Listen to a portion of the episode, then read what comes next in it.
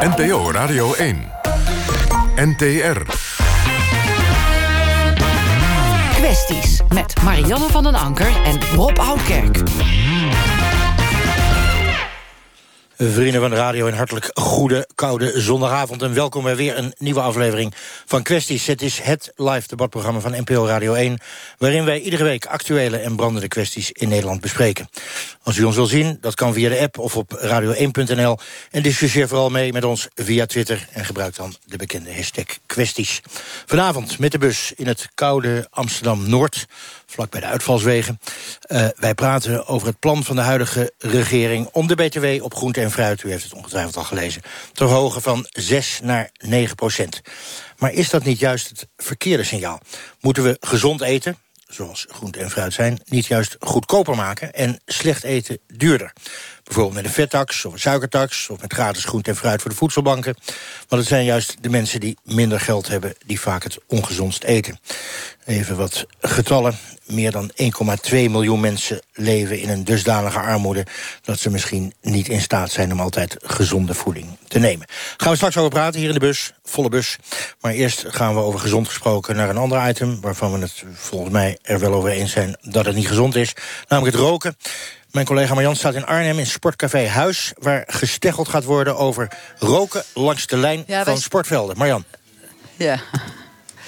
Ja, uh, Rob, we staan bij Sportcafé Het Huus. Dat is hier uh, een begrip, fantastische tent. Er wordt hier uh, overal sport gekeken. Heel verschillende soorten sport.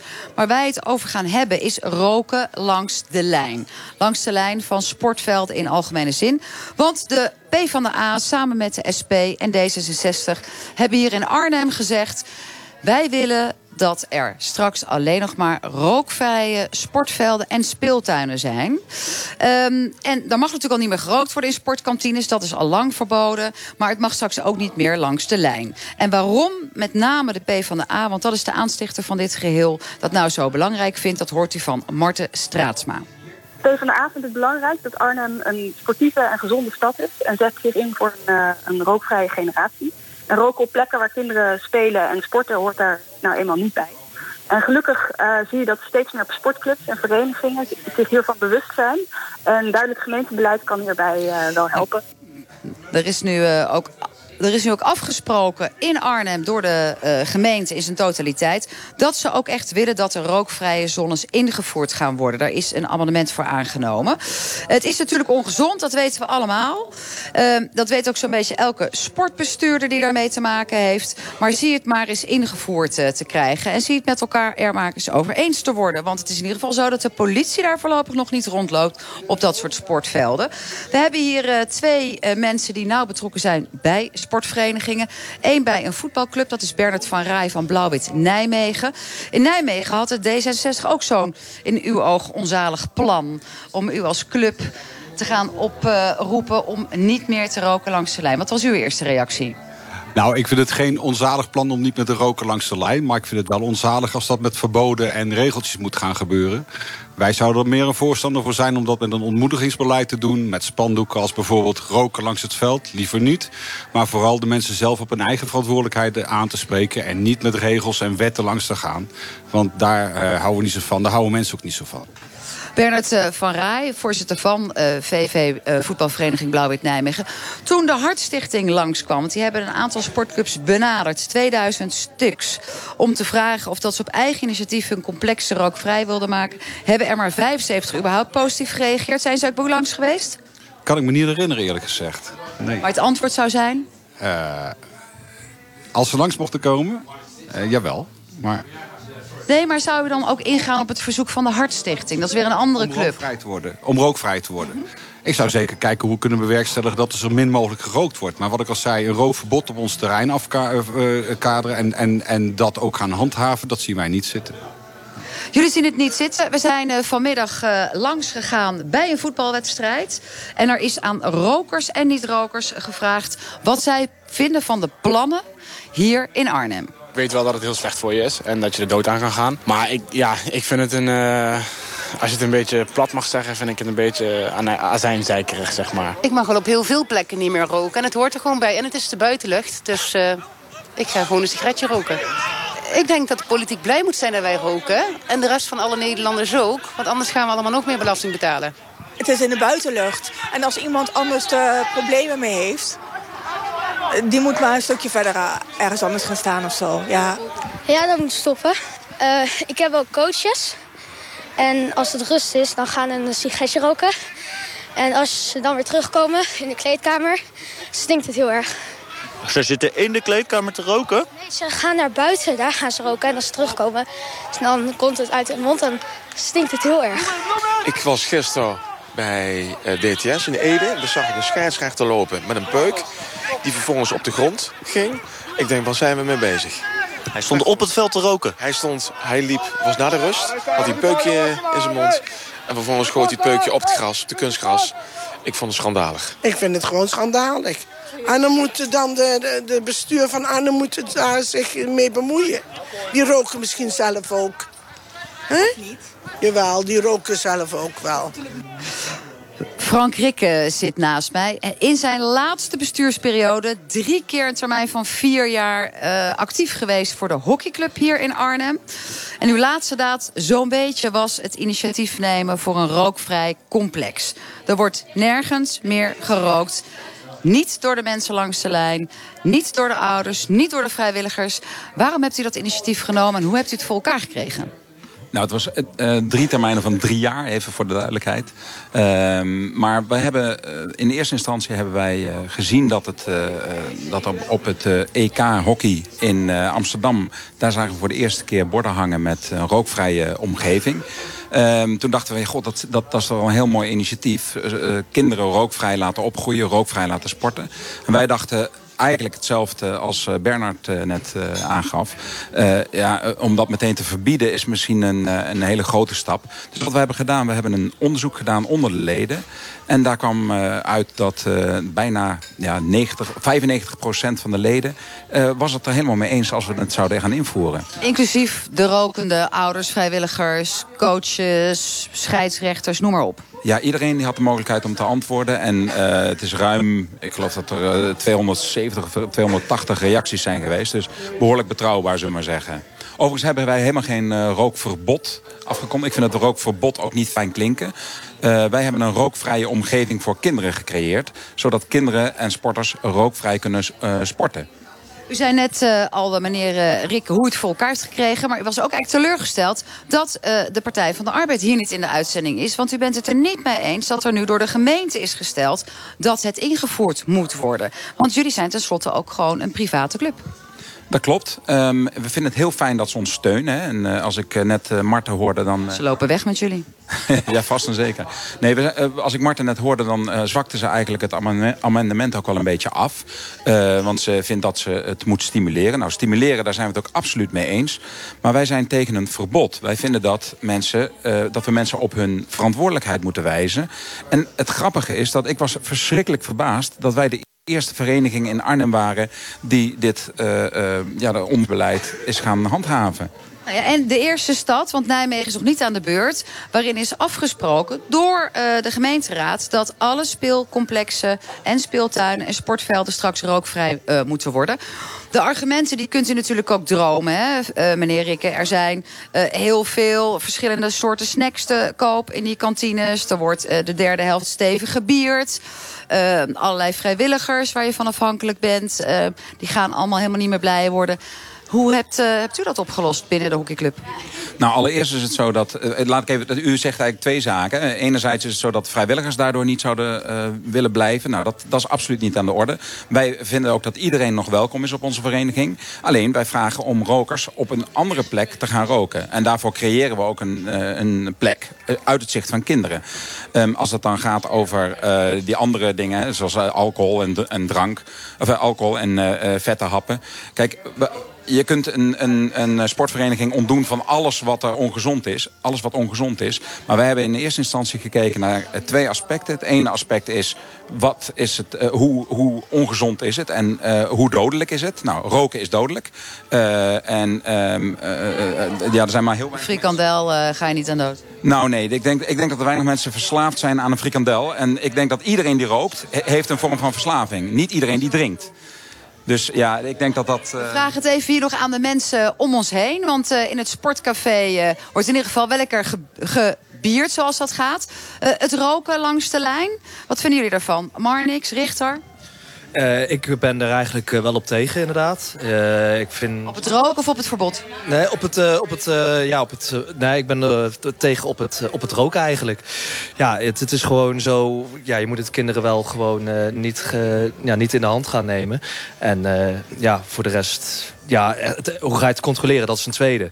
Maar ja, dat er iets aan gedaan kan worden, dat vind ik wel, uh, ja, ben ik het wel mee eens. Zou je, want je bent zelf actief, hè? we hebben hier ook iemand die heeft vroeger van jouw training gehad. Hartstikke leuk allemaal. Zou jij um, mensen ook aanspreken langs de lijn? Dat je zou zeggen, kom op, dit moeten we niet doen. We willen toch met z'n allen een gezonde omgeving voor de kids. Laten we dat nou niet doen? Nou, nee, nee, dat zou ik in de instantie, daar ben ik ook niet voor. Ik vind eigenlijk meer, zoals uh, die meneer uh, uit Nijmegen aangaf. Voor het eerst, Bernard? Ja, voor het eerst dat ik het eens ben met, uh, met iemand uit Nijmegen, moet ik zeggen. Als Arnhem zijnde. Er was vanmiddag ook al een derby tussen Arnhem en Nijmegen met voetbal. Richt, hoe kijk jij er tegenaan? Dat rookverbod? Nou ja, volgens mij is het een uh, probleem van, uh, van al best wel lang. Hè? Ik meen me toch te herinneren dat uh, Johan Cruijff stond te jong leren met een pakje peuken en die het stadion uitschoot. Uh, ik ben op zich tegen uh, regelgeving, hè, want hoe ga je dat soort dingen handhaven? Maar van de andere kant, blijkbaar komen we er met z'n allen niet uit. Dus uh, laten we er heel sterke richtlijnen op zetten... en laten we dat ook gewoon gaan, gaan handhaven. Vind je het een goed idee dat nu de gemeente heeft gezegd? Want de politiek beslist nu voor de sportverenigingen... die toch al draaipil voor vrijwilligers, jongens, regel het maar. Nou, wat ik heel apart vind is dat in het regeerakkoord... blijkbaar 250 miljoen beschikbaar is gemaakt om anti-rookbeleid uh, te handhaven. En uh, we kunnen wel van de een op de andere dag de dividendbelasting de deur uitschoppen. Maar we nemen drie jaar de tijd om uh, een rookverbod door te voeren op sportverenigingen. Ik vind het bizar. Zijn we er nou mee eens of vinden we het een prangend probleem of niet? Dat vind ik een, een vraag hier. Nou, ik weet één ding wel zeker. Dit wordt natuurlijk een onderwerp wat straks in Den Haag ook besproken gaat worden. Maar hou het toen nog even klein. We gaan weer even terug naar Nijmegen. Bernard van Rij, voorzitter van uh, Blauw-Wit Nijmegen, voetbalclub. Zijn er geen andere problemen voor jullie als clubs om je mee bezig te houden dan roken uh, vrij langs de lijn? Nou ja, um, wij hebben natuurlijk, uh, als ik naar prioriteiten kijk, uh, besteden onze tijd veel liever bijvoorbeeld aan gedrag van ouders rond het veld. Dat is ook een bekend probleem. Ehm, we hebben in Nijmegen vrij strenge controles op alcoholgebruik en met name leeftijdscontroles. Daar moeten we keihard aan werken om daarbij te benen en geen problemen te krijgen. Ehm, een rookverbod er nog bij en dat ook te gaan handhaven. ja, we zijn wel een sportvereniging, we zijn geen professioneel bedrijf. We werken met vrijwilligers, ook zelf ben ik een vrijwilliger. En uh, die vrijwilligers zullen ook gewoon een beetje leuk werk doen. En elkaar lopen controleren en handhaven uh, vinden mensen in het algemeen niet leuk. Uh, en het voorstel wat natuurlijk, of hoe het in praktijk is gebracht... bij de hockeyclub hier in Arnhem door uh, Frank Rikke... is je krijgt gewoon op hok uh, plekken. Er mag nog wel gerookt worden, maar dan ergens in een, in een zonnetje, ver weg, achteraf. Even wat over zeggen, want uh, dat klinkt als een ophokplicht. En natuurlijk zijn er mensen die, die zeggen... Van, ah, ik moet dan ergens in een hokje achteraf gaan staan... Wat ik heel erg belangrijk vind, is dat kinderen die komen naar een sportvereniging om te leren sporten. Om, om uh, zich eigen te maken met, met sport. En hoe doe je dat? Dat doe je door trainers neer te zetten. En die trainers die laten zien wat ze moeten doen. Uh, we noemen dat ook wel eens uh, show and go. Dat betekent dus dat trainers die doen iets voor. En we vragen kinderen te kopiëren. Die modus van kopiëren is een hele belangrijke bij het leren van sport. En juist die trainers en juist de ouders langs de lijn... als die dan staan te roken, terwijl die kinderen in, dat kopie, in die kopieermodus staan... Ja, dat, dat is iets wat wij proberen te voorkomen. Zegt Frank Rikke. Wil je daarop reageren, Bernard? Want ja. uh, die rol van ouders als voorbeeld is natuurlijk wel heel relevant. Natuurlijk, maar die rol van die ouders als voorbeeld... die is uh, uh, vijf of zeven dagen per week, 24 uur per dag... en twee uurtjes op die sportclub. Dus ik weet niet of de voorbeeldfunctie van ouders op die sportclub... nou zo essentieel is. Ik ben het wel met Frank eens dat als een trainer voor een groep gaat staan roken... of in de dugout, ja, dat dat een heel sterk voorbeeld is. En dat moeten we echt niet hebben. Maar de voorbeeldfunctie die hun ouders langs de lijn geven... of een paar oudere vrijwilligers die bij ons rondlopen... of daar de kinderen nou echt naar kijken en door beïnvloed worden, dat betwijfel ik. Dat zijn hun rolmodellen. Dat zijn hun rolmodellen. Die, die sporters die langs de kant staan. Uh, we hebben vandaag hebben we naar de Formule 1 gekeken. In de tijd uh, dat uh, Nicky Lauda nog sporter was, moest hij roken. Rookte die en stond een groot Marlboro op zijn auto. En ehm, ja, dat werd het gebruikt als, als mechanisme om anderen te gaan laten roken. Dat is juist die voorbeeldfunctie. En die willen wij proberen in de gezonde richting te duwen. En niet in de ongezonde richting. En daarmee, eh, Rob, is het hier wel een feit dat Arnhem de eerste stad is waar rook, rookvrije speel- en, en sportplekken komen. Maar is er natuurlijk nog niet het laatste woord over gezegd. Zeker niet omdat de gemeente het oplegt aan sportverenigingen. We danken Bernard van Rij, voorzitter van VV Blauwwit Nijmegen. En Frank Rikke, initiatiefnemer van de rookvrije sportvelden bij Hockeyclub Arnhem. Dank jullie wel. En ik dank uh, Marianne van Anker, die in Arnhem was. Het is uh, 18 minuten over 8. U luistert naar het programma Kwesties. Wij hebben het vanavond over ongezonde dingen en uh, wat we er eigenlijk mee moeten. We staan in Amsterdam-Noord. Dat is een van de armste stadsdelen van Amsterdam. Hier is uiteraard ook een voedselbank. Ik geef even wat getallen. 43% van Nederland op dit moment is te dik. Verwacht wordt dat dat percentage de komende jaren naar 62% zal stijgen. En ook hier in Amsterdam is dat een groot probleem. De gemeente doet er van alles aan. Met name wethouder Erik van den Burg. Maar treft dat beleid wel de goede groepen? Het zijn namelijk vooral de mensen met een lagere opleiding... die ongezond eten ook hier in Amsterdam-Noord. En moet de overheid nou niet eens gerichter daarop in gaan grijpen? BTW verlagen op fruit en groente in plaats van verhogen... al het ongezonde eten duurder maken, suikertax, vettax... gratis basispakketten uitdelen op bijvoorbeeld scholen, voedselbanken... of bewegen en sporten meer faciliteren, verleiden met beloningen... Iedereen roept van alles. En in een vorig leven was ik lector leefstijlverandering bij jongeren. En ik zei het net tegen Lis, mijn eindredacteur... we praten er al tien jaar over, maar er gebeurt eigenlijk verdomde weinig. Sascha Spek, uh, alleenstaande moeder van twee kinderen. Uh, sinds twee maanden heb je weer een appartement, begrijp ik. Uh, daarvoor woon je in de daklozenopvang. Dat klopt. van hoeveel euro leef jij per week? Nou, ik leef ongeveer van 40 euro per week. Hoe doe je dat? ja, ik mag gebruik maken van de voedselbank. En daar ben ik heel erg blij om. En als je dat niet zou kunnen, dan was het gewoon niet te doen? Nou, dat was het eigenlijk niet te doen. Want die, dat pakket vertegenwoordigt eigenlijk wel een waarde van ongeveer 60 euro per week. Uh, dus dat is omgerekend 240 euro in de maand. Als ik dat niet zou hebben en uh, ja, uh, zelf boodschappen moet doen... dan is het heel erg moeilijk. Nou, heel, eigenlijk onmogelijk. Eigenlijk onmogelijk. Ja. Althans, dan heb je geen sociaal leven meer. Je bent er gewoon afhankelijk van, ja. voor 100 procent.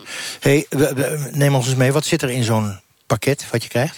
Nou, in Alkmaar hebben we een heel goed pakket. We krijgen heel veel groentes vers van het land. Dat is natuurlijk heel erg fijn. Uh, maar daarna zitten er ook uh, andere producten in. Uh, frisdrank, koek, snoep, zuivel. Ben ik altijd erg blij mee. Um, koffie vind ik heerlijk. Um, en heel af en toe een non-food pakket. Oké, okay. je zou het een soort kerstpakket kunnen noemen, maar dan iets serieuzer. Eigenlijk wel. Ja. Hey, en als je nou een percentage moet noemen, ongezond, gezond... voor zover je dat zelf kan beoordelen... Hoeveel groot is dat percentage ongezond wat erin zit? Nou, ik denk dat het ongeveer uh, 20 ongezond is en 80 gezond. Dat is daar heel goed geregeld dus. Ja. En daar letten ze dus ook op daar? Dat het... Ik weet niet of er specifiek op gelet wordt... want uh, iedere voedselbank is afhankelijk van donaties... en daarom wisselt het ook. Kijk, in Alkmaar is het een heel goed pakket, dat weet ik. Maar in de andere kant van het land kan het wel heel anders zijn. Dus um, dat is wel lastig. Ik kan natuurlijk ook alleen over mezelf praten.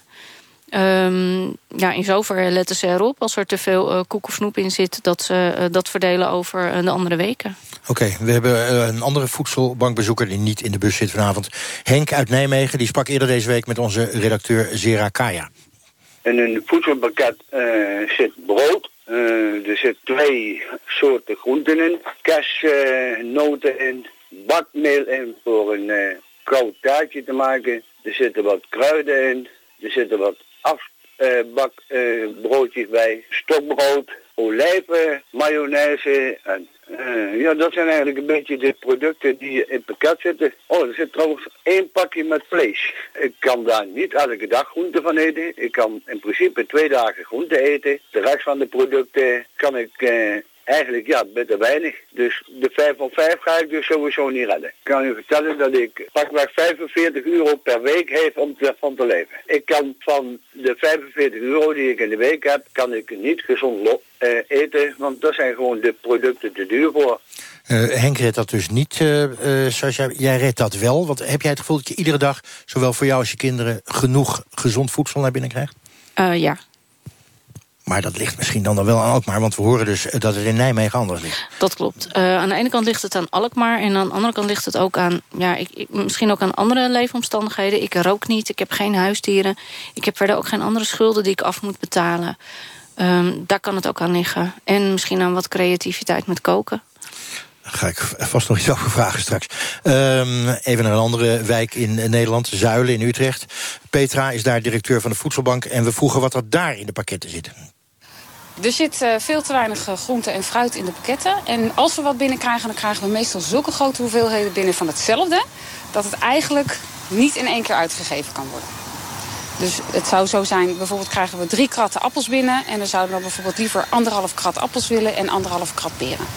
Dat zou dan het mooiste zijn. Het liefst nog drie kratten van verschillende groenten of fruit. Maar ja, we zijn afhankelijk van wat we binnenkrijgen. Rolf Peters van de Voedselbank in Amsterdam, waar we staan. Um, even over al die verschillen. We hebben nu Nijmegen, Zuilen, Mhm. Alkmaar. Amsterdam weer anders? Jazeker, want uh, ook in Amsterdam zijn we afhankelijk van wat we binnenkrijgen. Uh, we doen hard ons best uh, om al die producenten langs te gaan, detailhandels, noem maar op, het land af te gaan om het binnen te krijgen wat we binnenkrijgen. Het is echt lobbyen? Ja, het is echt lobbyen met z'n allen. En, en dat lobbyen, dat lukt of dat lukt niet? Dat ligt dan aan, jou, aan, aan jouw charme-offensief? Nee, ja, dat heeft natuurlijk met de mensen te maken bij de voedselbank. Maar er werken zo'n 15.000 mensen bij de voedselbank. Uh, die werken allemaal knoerd hard. Er zijn wervers allemaal bij. vrijwilligers? En logistiek, allemaal vrijwilligers. Sommige mensen zijn logistiek uh, wat meer onderlegd. Um, wij gaan de partijen af die bij ons in de buurt liggen. Maar we hebben ook met z'n allen afgesproken dat we onderling delen. Dus hele grote producenten, uh, daar delen we de spullen. Dan doen we eerlijk onder alle klanten. Dus een groot deel van het pakket is wel vergelijkbaar. Maar met name vers, dat moet je om de hoek halen. Dat ga je niet verhalen, want dan is het niet meer vers als je het bij de klant hebt. Want we hebben vaak te maken met spullen die over zijn. Ja, maar, maar, dan denk ik juist, ik kom natuurlijk ook wel eens bij Albert Heijn en de Lidl en C1000... en nou, je moet ze ik allemaal noemen bij de publieke omroep. Ga ik even niet doen. Maar die versspullen, dat heeft een hoge turnover. Hè, daar staat een uiterste verkoopdatum op. Dat ligt daar dan nog vaak bij Albert Heijn. Dat zou toch zo bij mensen van de voedselbank moeten kunnen komen? Of ja. ben ik te simpel? Nee, dat is helemaal niet simpel, want dat gebeurt ook steeds meer. Wij noemen dat tegenwoordig voedselbrigades. Dat zijn busjes die de supermarkten afgaan. Voedselbrigades. Voedselbrigades, ja, ja klinkt leuk. Ja. Uh, het is uh, super zinvol. Um, wij gaan die supermarkten af en daar halen wij de uh, spullen op... die net niet meer voldoen aan de houdbaarheid... of die net niet meer in de winkel mogen blijven. En die moeten we dus ook supersnel uitgeven naar de klant. Want hoe zit dat met die distributie? Ik hoor nu van brigades dat jullie het zelf ophalen. Wordt het normaal bij jullie bezorgd? Bijvoorbeeld door de distributie van de grote winkelketens? Nou, als je voor de hele grote producenten uh, praat, die kunnen het wel bij ons bezorgen. Maar de lokale kruidenier, die bezorgt bij ons niet. Dat halen we zelf op. 1,2 miljoen mensen, ik zei het al in mijn inleiding... Uh, leven van een inkomen dat onder het bestaansminimum valt. Kunnen die allemaal naar de voedselbank? Uh, er zouden een stuk meer kunnen uh, dan, dan er nu gebeurt. Maar wij hebben ongeveer 100.000 klanten. 1,2 miljoen mensen onder het bestaansminimum, 100.000 klanten. Ja. Hoe doen die 1,1 dat dan? Ja, het is dus een groot gedeelte die niet bij ons uh, terecht kunnen. Dus wij zijn al lang niet zover. Uh, we zouden graag een groter deel kunnen bedienen. Maar niet bij jullie terecht kunnen vanwege tekort aan personeel, tekort aan logistiek? Waarom niet? Alles. Uh, dus vrijwilligers die we nodig hebben, geld wat we nodig hebben... om onze busjes te laten rijden, distributiecentrum, uitgiftepunten, noem maar op. Maar ook het voedsel wat we binnenkrijgen. En daarom zijn we hard bezig om dat uit te breiden. ik vraag het je, omdat Sascha net zegt... ja, zonder, de, zonder voedselbank zou ik het gewoon niet redden... met mijn 40 euro per week. Dat geldt dan misschien toch ook voor al die andere 1,2 miljoen? Uh, ja, uh, maar de normen zijn iets hoger. Hè, dus je mag iets meer overhouden uh, in je portemonnee om voedsel te verdienen, om klant te worden bij de voedselbank.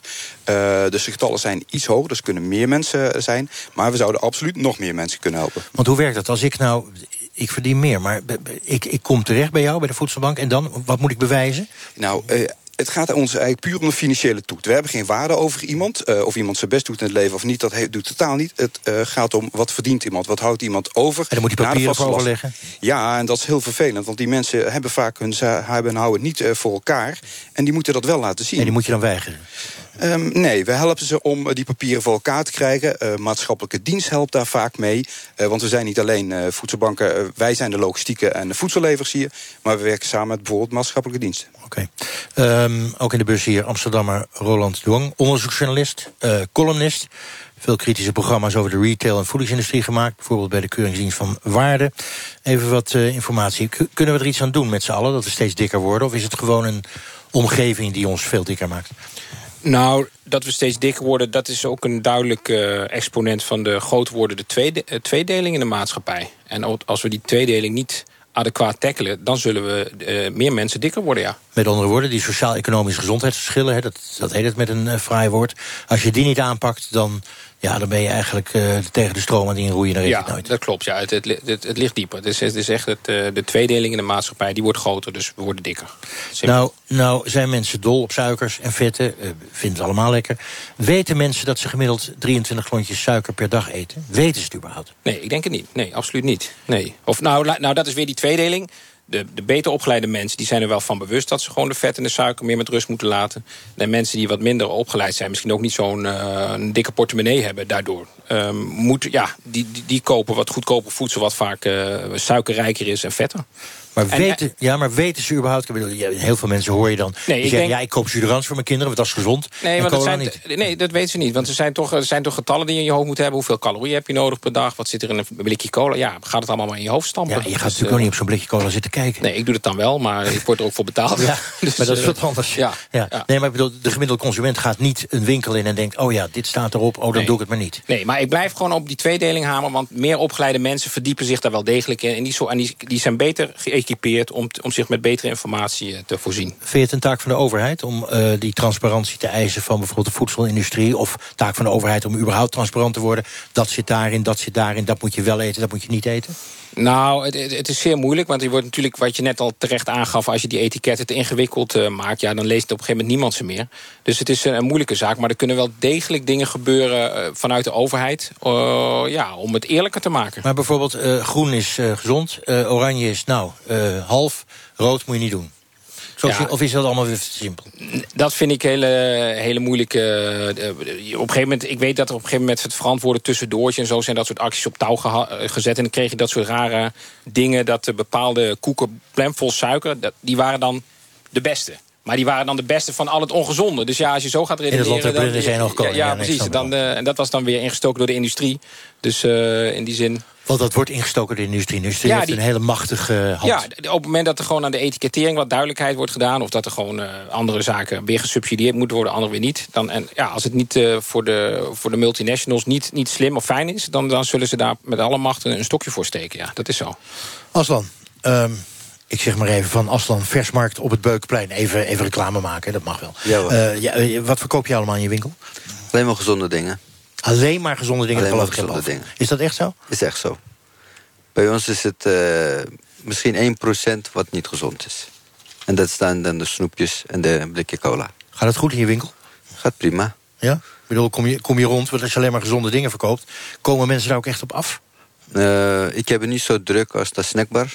Nou, dat bedoel ik. Uh, want die, dat is makkelijker, dat is goedkoper. Maar het klinkt natuurlijk fantastisch dat je alleen maar gezonde producten in je winkel hebt. Je hebt het niet zo druk als een snackbar. Denk je dan niet als je s'avonds in je bed ligt... laat ik maar een snackbar beginnen, dan verdien ik meer? Nee, want ik vind de gezondheid wel uh, erg belangrijk.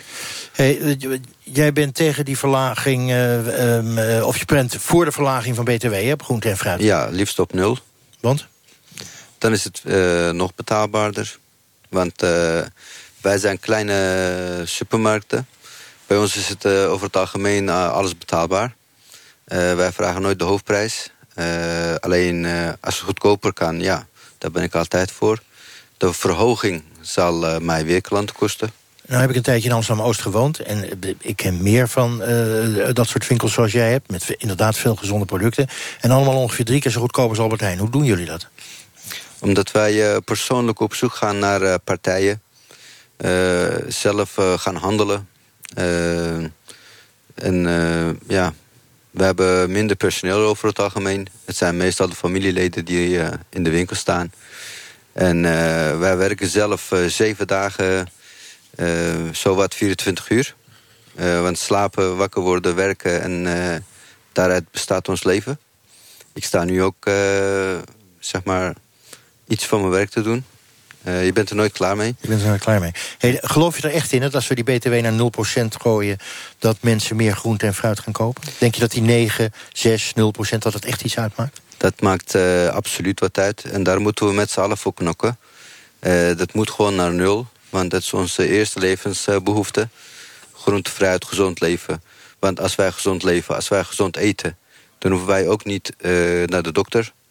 Ja, minder. Eh, dan als we alleen maar vetten, vet gaan eten, suiker gaan eten. Dus eh, dat maakt zeker wel uit. Oké, BTW moet naar nul. Eh, we vragen het even aan de politiek. Eh, niet in de bus, maar wel aan de telefoon. VVD-gemeenteraadslid Samira Bouchibi. Eh, Samira, goedenavond. Hey, goedenavond. Goedenavond. Zeg, eh, BTW naar 0%. Volgens mij is jouw wethouder Erik van den Burg eh, in Amsterdam... het daar stiekem of niet stiekem ook wel mee eens. Eh, ja, volgens mij wel, maar eh, nou ja, dat gaat voorlopig eh, niet gebeuren. Maar wat de wethouder wel heeft in, eh, eh, gedaan, hij heeft echt eh, ingezet op aanpak van overgewicht.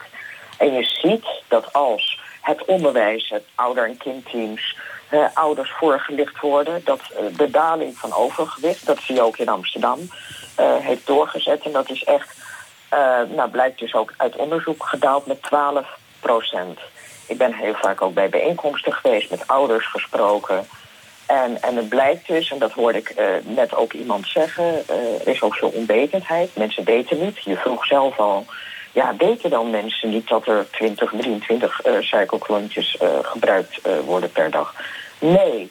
Ik heb echt met moeders gesproken die twee flessen cola soms per dag drinken. En de kinderen drinken dan natuurlijk ook cola mee.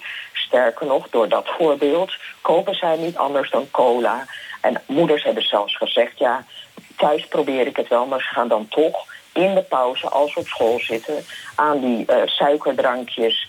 Ze drinken eh, cola en we zien niet eh, wat zij kopen in de supermarkt. En dat blijft ingewikkeld, maar ik weet wel dat als je erop inzet, samen, niet alleen de politiek, maar ook het onderwijs, ouder- en kindteams, ouders zelf, die primair verantwoordelijk zijn, ja, dan kun je wel dat tegengaan, obesitas, en eh, je kinderen helpen hè, eh, gezond, een gezond eh, te leven. Oké, even een we- duidelijk verhaal. Nou, heb je, nou ga jij niet over een btw-verhoging, want dat doen ze allemaal landelijk. Nee, maar heb je wel in de Tweede Kamer gezeten, je bent nu gemeenteraadslid. Als je nou in de Tweede Kamer zou zitten nu... zou jij dan zeggen, btw verlaag op groente en fruit, goed idee?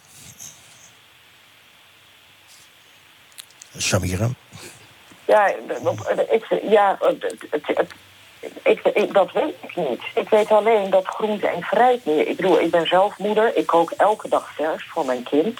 We hebben vanavond eh, eh, een klein stukje kip gegeten. We hebben boerenkool gegeten en dat aardappeltjes. Ik kook ook altijd vers. En ik moet heel eerlijk zeggen, als je naar de supermarkt gaat... Hè, je kunt eh, gezond eten met weinig geld. Ik kom uit een gezin waar niet veel geld was. En we aten altijd gezond. Ehm, cola dronken we niet. We hadden geen snoep, want daar was geen geld voor. En ehm, je kan, eh, en ik spreek dan uit ervaring... je kan gezond eten. En ook met een stukje fruit erbij. Hè, of een appel, of een banaan. Eh, eh, dat kan. Hè, dus we kunnen wel weer inzetten op die btw-verhoging of verlaging. Maar verlagen of verhogen, het gaat om een eh, manier van denken... en een manier van in het leven staan. Oké, ik hoor het al. Ik kan, ik, kan je, ik kan je niet verleiden tot een uitspraak van... eh, gooi die btw er maar af op groente en fruit. Ja, maar alleen op groente en fruit. En dan, dan, eh, en dan weer een suikertax. Hè, want ik weet niet of eh, daar nog over wordt gesproken. Gaan we het ook nog over hebben? Gaan we het ook ja, nog over nou hebben, ja, bijvoorbeeld, ja, dat, dat kan je... Maar het begint echt, echt...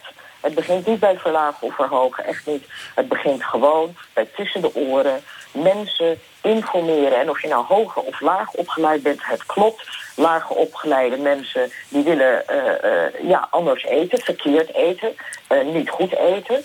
En dat is zo, maar volgens mij begint het daar toch echt mee. Oké, jij zegt dus gewoon, en ik kom zo direct bij je terug... blijf alsjeblieft even hangen.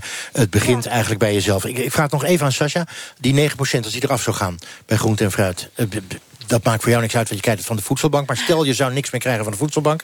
Zou dat jou ertoe brengen om meer groente en fruit te kopen? Ehm, nou ja, kijk, ik, ik wil gewoon heel graag gezond eten. Dus ik zou het even goed kopen ehm, en dan iets anders laten.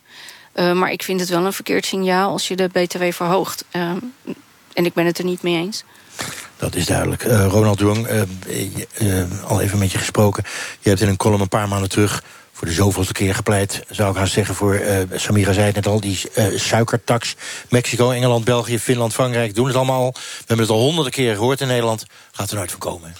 Nou ja, je ziet hoe het met die dividendbelasting gaat. Ik bedoel, eh, wat bedrijven die slaan op de trommel... en meteen uh, zegt de VVD, nou, dan doen we die de dividendbelasting toch niet. En als jij het in column zegt, dan doen ze niks. Nee, maar als je, het gaat om hoe je, wat je met de maatschappij wil. Ik bedoel, uh, ik, ik denk, ja, natuurlijk is, is het mooi als je in woorden zegt... van nou, we willen Nederland sterk maken. Maar als je dan maar de, de, de rijkeren van Nederland daarmee bedoelt... dan denk je niet dat dat heel Nederland is. En ik denk dat heel veel mensen die, uh, die, je kan wel zeggen, het begint tussen de oren... maar je moet, want dit is zo'n veelomvattend probleem dat je moet mensen dat steuntje in de rug geven waar ze maar kunnen. En dan kan het, het tarief naar 0%, dat kan voor mensen met een kleine beurs... een enorme, een enorme steun in de rug zijn. Dus ik, dit is zo simpel. En waarom, ja, waarom ze dat niet doen... Vertel mij eens, want we zijn een United World, zou je kunnen zeggen. Mexico is misschien ver, maar Engeland, Finland en Frankrijk en België niet. Waarom gebeurt het daar wel en hier niet? En heeft het daar inderdaad het gewenste effect? Ja, in Mexico uh, er zijn uh, rapporten dat, dat uh, met een, een, een, verhoging van, van 10 tot 20 procent op zo'n fles cola... Uh, dat de consumptie daarvan met uh, 6 tot 10 procent naar beneden gaat. Is zelfs met, er zijn enorm veel onderzoeken naar gaan ook met roken, pak sigaretten echt duur maken. Gaan mensen minder van roken. Dus er is een heldere correlatie. Maar waarom doen we het dan niet hier?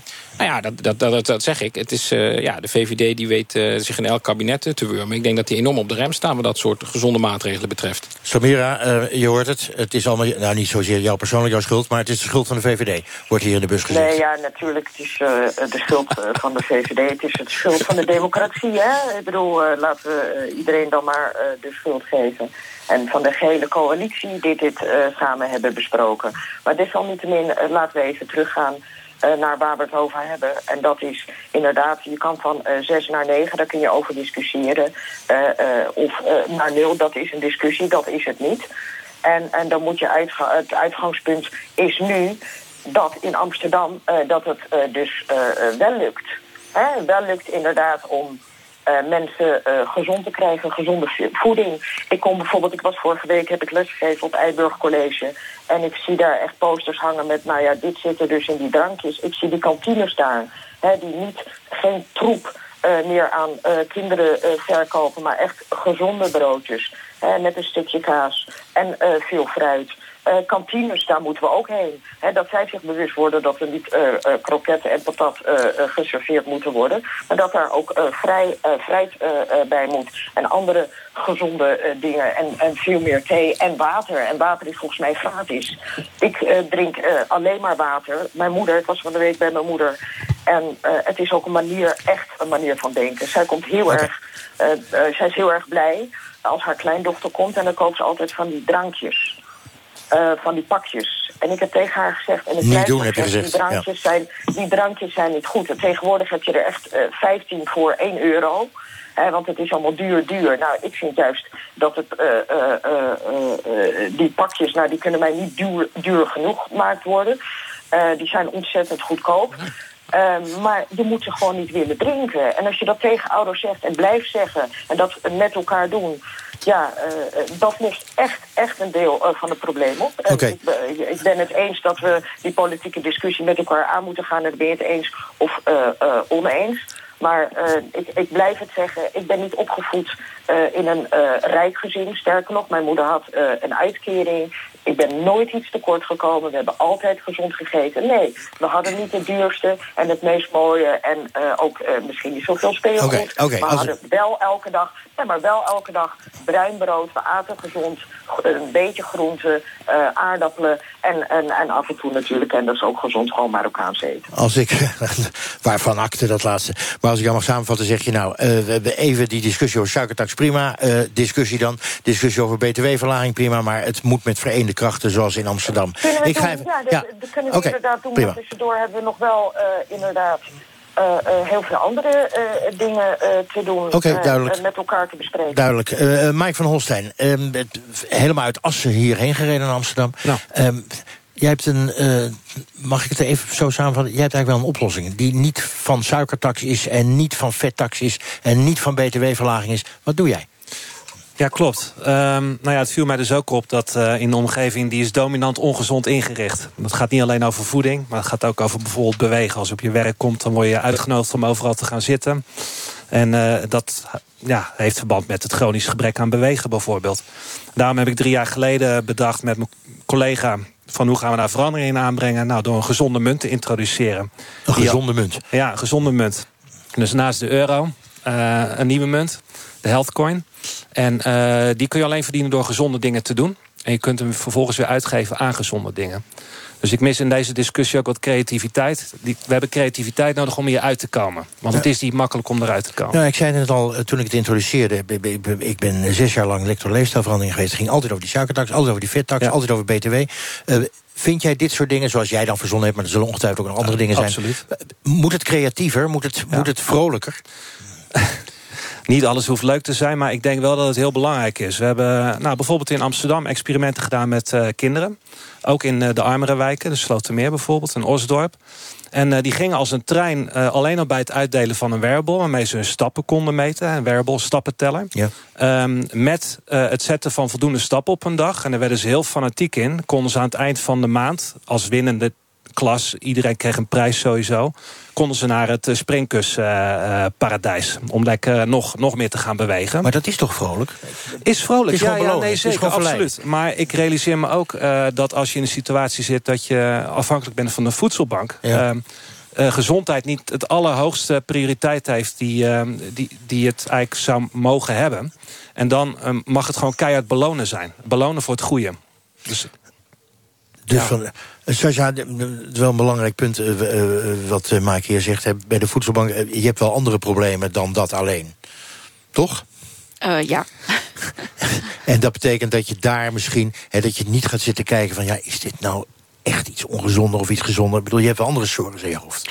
Ik denk dat een, een heleboel mensen in, in die situatie... nou ja, ik, ik spreek voor mezelf. Um, bij mij is het heel erg belangrijk om een dak boven mijn hoofd te hebben.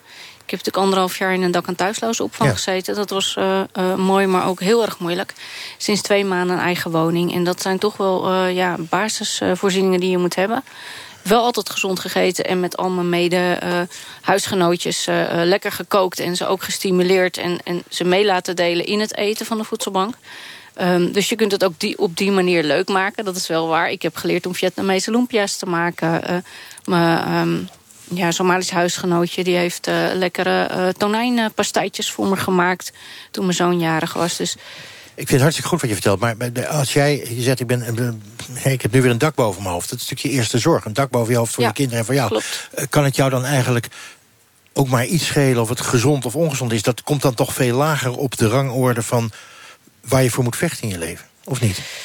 Mm, nou ja, ik vind het wel heel erg belangrijk naast dat... dat ik dus ook mentaal en fysiek wel gezond blijf. En ook mijn kinderen, omdat we al zoveel uh, zorgen hebben. Omdat je zoveel in hebt, Klopt. ga je dat juist op die manier uh, compenseren. Ja. Um, uh, Aslan, zie je, zie je dat bij, bij mensen in jouw winkel ook? Of hoe, hoe denk je daar zelf over eigenlijk? Um, nou, begrijp hem niet helemaal. Nou, de, de, mensen die naar de voedselbank gaan... die hebben wel meer aan hun kop dan alleen maar voedsel te verkrijgen. Die moeten een dak boven hun hoofd, die moeten rond zien te komen. Zoals in het geval van Sasje van 40 euro uh, per week. Uh, dat is een onvoorstelbaar laag bedrag. Met andere woorden, als je dan naar jouw concurrent de snackbar gaat... en je kan daar een patatje kopen voor 1,50 euro... terwijl je bij jou voor een hele hoop groenten misschien 4 euro kwijt bent... ja, dan zullen ze misschien voor dat patatje kiezen.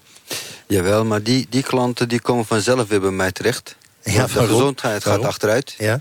Ja, maar merken ze dat zelf ook, denk je? Absoluut, dat wordt gemerkt. En uh, dat gebeurt ook dagelijks. Dan komen ze ziek binnen. En dan zijn ze op zoek naar een uh, stukje gember, citroen... Ja. om weer te gaan helen. Je bent een soort dokter Want, van het Beukenplein in Oost. Absoluut, ja. absoluut. Want uiteindelijk, de gezondheid, dat, uh, daar kan je niet mee dollen. Je kan wel elke dag patat gaan eten omdat het goedkoper is. Ja, maar dat zeg je nou wel. Maar ik zeg net in mijn inleiding... 42% van de Nederlanders is gewoon te dik. Dus vind ik, dus 42% dolt dan toch met zijn gezondheid, zou je zeggen. Ja, want die kiest dan voor het... Dus, dus het heeft met geld te maken. Dus als je het nog duurder maakt... dan ga je dus nog meer zieke mensen krijgen. Met andere woorden, vandaar dat die BTW naar nul moet. Maar dan kom ik toch even terug bij, bij uh, Roland. Dan zou je toch zeggen... schiet eens op met die suikertax, schiet eens op met die vettax. Je gaat er niet wachten tot 70% van de Nederlandse bevolking... over een kwart eeuw zo dik is...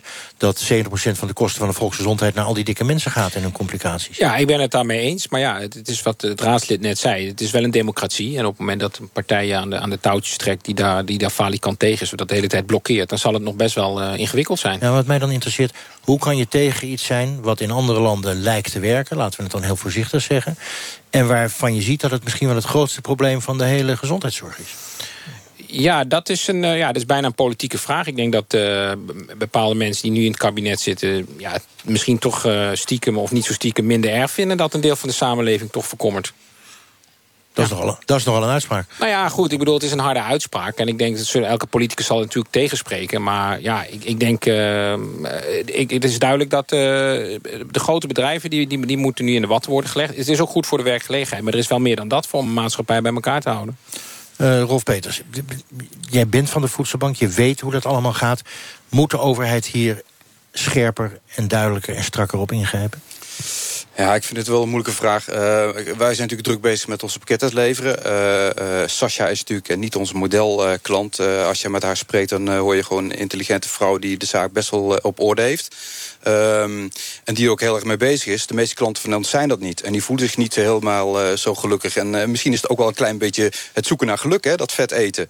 En ik vraag me af of eh, al die financiële prikkels... of die uiteindelijk het gaan oplossen. Ik ben Nee, een het heel... lost, het lost, het lost niet, niet alles op, maar het is gewoon een veelkoppig probleem. En het is gewoon bewezen in elke wetenschappelijke literatuur... dat een, een significante prijsverhoging op, op suikerrijke dranken... dat helpt gewoon om mensen gezonder te laten eten en drinken. Het, is gewoon, het zijn gewoon statistieken, het is wetenschap. Ik ben een ongelooflijk fan van, eh, van je programma. Ehm, eh, wat ik leuk vind dat je in het programma doet... dat je eigenlijk eh, gekke dingen te kakken zet op een leuke manier. Op Ja. een vrolijke manier. En ik heb het idee, als je dat doet... eh, dat je meer bereikt dan het prediken... dat we eh taxen moeten gaan Maar invoeren. waar ik het net dus al met Mike over had... He, vrolijke dingen of eenvoudige dingen... of dingen waar, waar een speels element Ja, in zit... even, want wanneer krijg, je zo, wanneer krijg je zo'n munt? Wanneer Ja. krijg je zo'n gez- een gezondheidsmunt? Eh, dat varieert. Dat gaat eh, vanuit bewegen. Dat gaat vanuit... eh, Ja, maar wie, wie deelt ze uit? Ja, dat is een interessante. En daar komen we op de financiering van, eh, van dit hele verhaal uit. Daar krijgen we het al, hè? Ja. Daar krijgen we het al. Uiteindelijk draait het weer om geld. Ja, tuurlijk.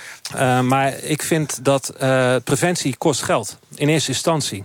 Ehm, wie dat betaalt is even in het midden. Maar wat we nu doen, bijvoorbeeld bij werkgevers... is dat de werkgever die betaalt een vitaliteitsbudget. Het zou ook een overheid kunnen zijn of een gemeente. En vanuit dat budget worden de gezonde keuzes eigenlijk eh, eh, betaald. Maar wacht even, moeten we misschien eerder bij de werkgevers zijn dan bij de politiek? Nou, dat vind ik dus, dat vind ik dus een verfrissende kijk op, op de hele discussie. Dat je niet alleen naar de overheid in gaat, gaat zitten loeren van... nou, eh, wat gaan jullie allemaal doen? Maar dat je kijkt van wat kunnen de werkgevers zelf doen. Die hebben ook een direct belang, hè? Eh, Ja, vitale werknemers, ja. Precies.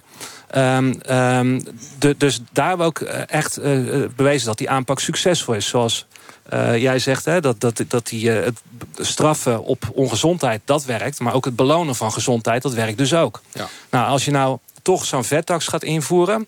of, eh, ja, ik ben er ook tegen, de btw-verhoging op groente en fruit... laten we dan met die pot geld een soort vitaliteitsbudget in het leven roepen. Let op, minimaal zo hoog als je eigen risico in de zorg. En dan heb je wat interessants te pakken, volgens mij. Oké, en, en een taak voor de zorgverzekeraars? Ook zeker, maar die zijn ook allemaal bezig met eh, ja, loyaliteitsprogramma's. Hè. De, de, de- de- kijkt de verzekeraars, eh, verzekeraars erop eh, na.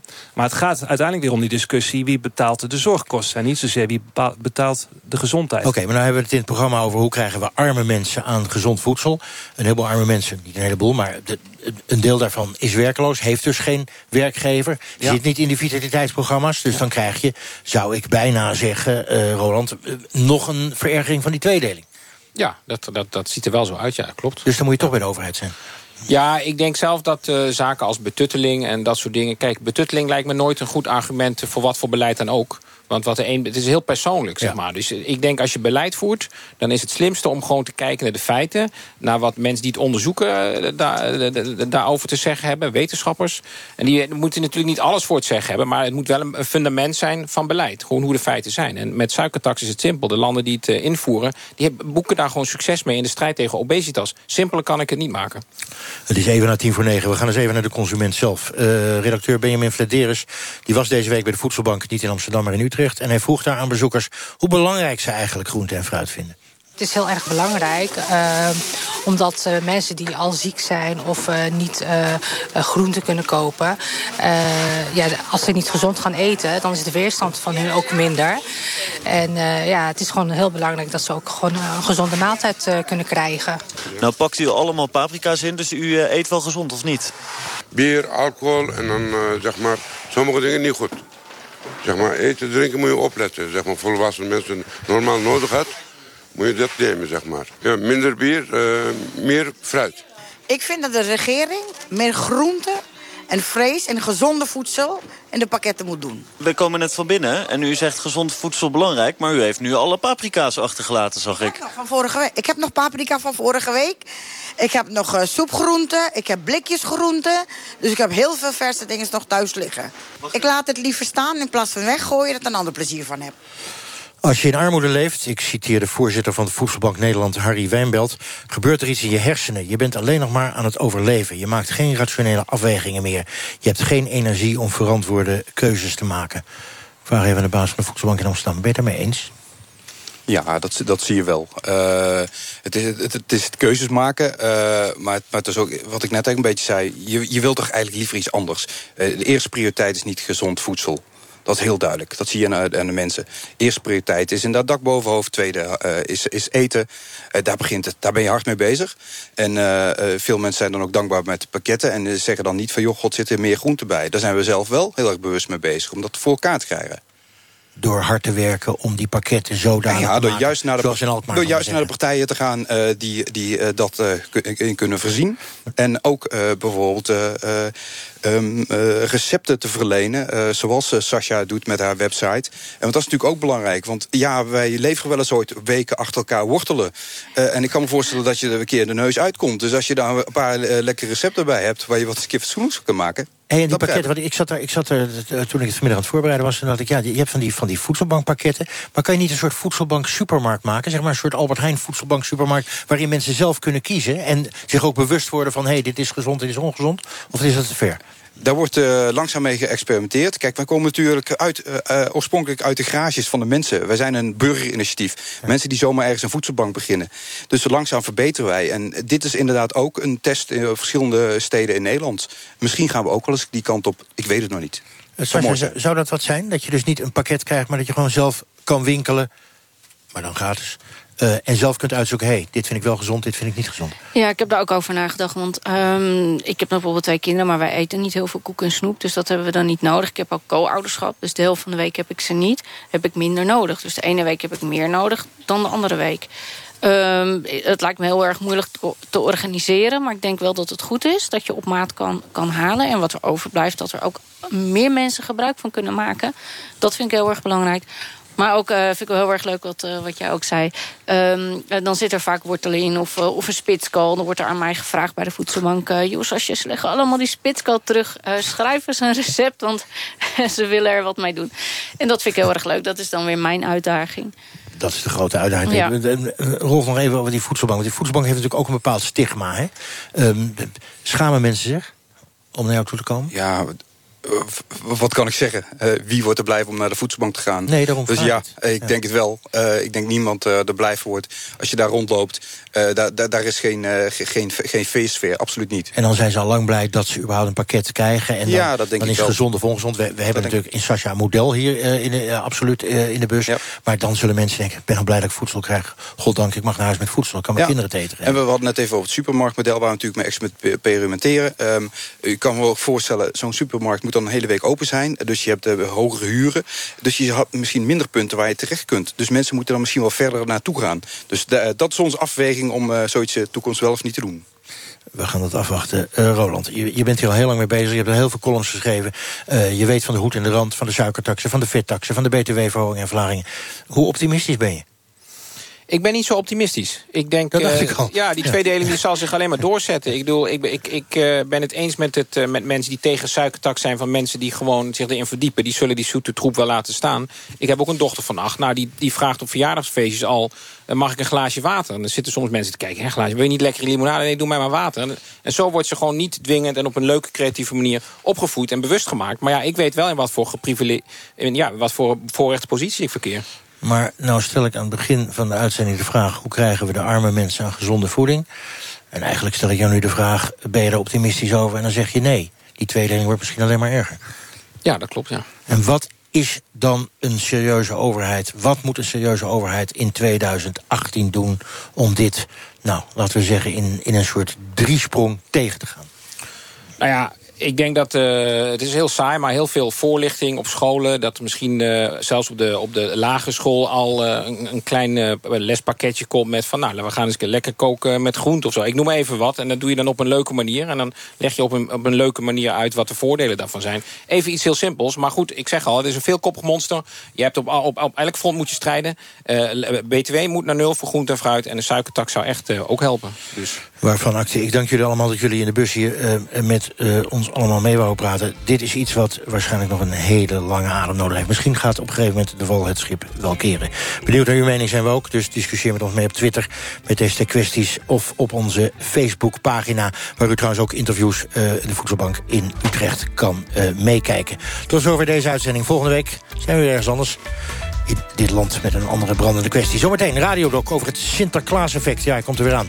Wat gebeurt er wanneer de waarheid aan het licht komt? In elk geval iets waardoor je anders tegen de wereld aan gaat kijken. En dat fenomeen, dat heet het Sinterklaas-effect. U dacht vast aan iets anders. Daarover onder andere een reportage zo direct in de radiodok.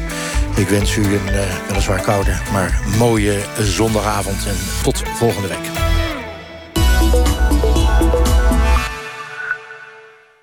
Nog niet overgestapt van energieleverancier dit jaar? Gaslicht.com maakt het overzichtelijk en zet de beste deals voor je op een rij. Zodat jij direct geld kunt besparen. Gaslicht.com. Makkelijk, transparant en eerlijk energie vergelijken. Coming soon, The American Dream. Vanaf 19 november in het Drents Museum. Met Hopper, Warhol, Wyatt en Liechtenstein. Bestel nu tickets via drentsmuseum.nl. Gaslicht.com is onderdeel van de Bencom Groep. Vergelijkers waar je echt wat aan hebt. Gaat u voor een warme winter of voor winterse warmte? Van cultuurproeven in Zuid-Afrika tot glühwein drinken onder de Dom van Keulen. Hoe u de wintersfeer ook wilt beleven, bij Kras begrijpen we waar u naartoe wilt. De wereld is Kras. hey, je printer print niet. Problemen met je printerinstellingen? Of met je wifi? Of tablet? Studentaanhuis.nl. Wij fixen het wel. Boek voor 15 november met voordeel tot 100 euro per persoon. De wereld is kras. hey, ga lekker naar binnen. Zet de kachel aan. Zet de haard aan. Oeh, heerlijk. Ga borrelen. Ga tafelen. Ga zingen. Ga gitaar spelen. Of ga toch maar voor een platenspeler. Ja, dat is mooi. Ach, het maakt niet uit hoe je het gezellig maakt. Maar als je het doet, ga er dan voor. Het begint op Marktplaats. Tot en met 26 november in Groningen, Eelde en Assen... Nucleus, de verbeelding van wetenschap. De internationale fotomanifestatie van Noorderlicht... toont werk van ruim 100 fotografen en kunstenaars uit 26 landen. Kijk op noorderlicht.com. Deal gesloten? Stuur een betaalverzoek en laat de koper direct met Ideal betalen via Marktplaats. Snel, gemakkelijk en veiliger. Ga ervoor. Het begint op Marktplaats. NPO Radio 1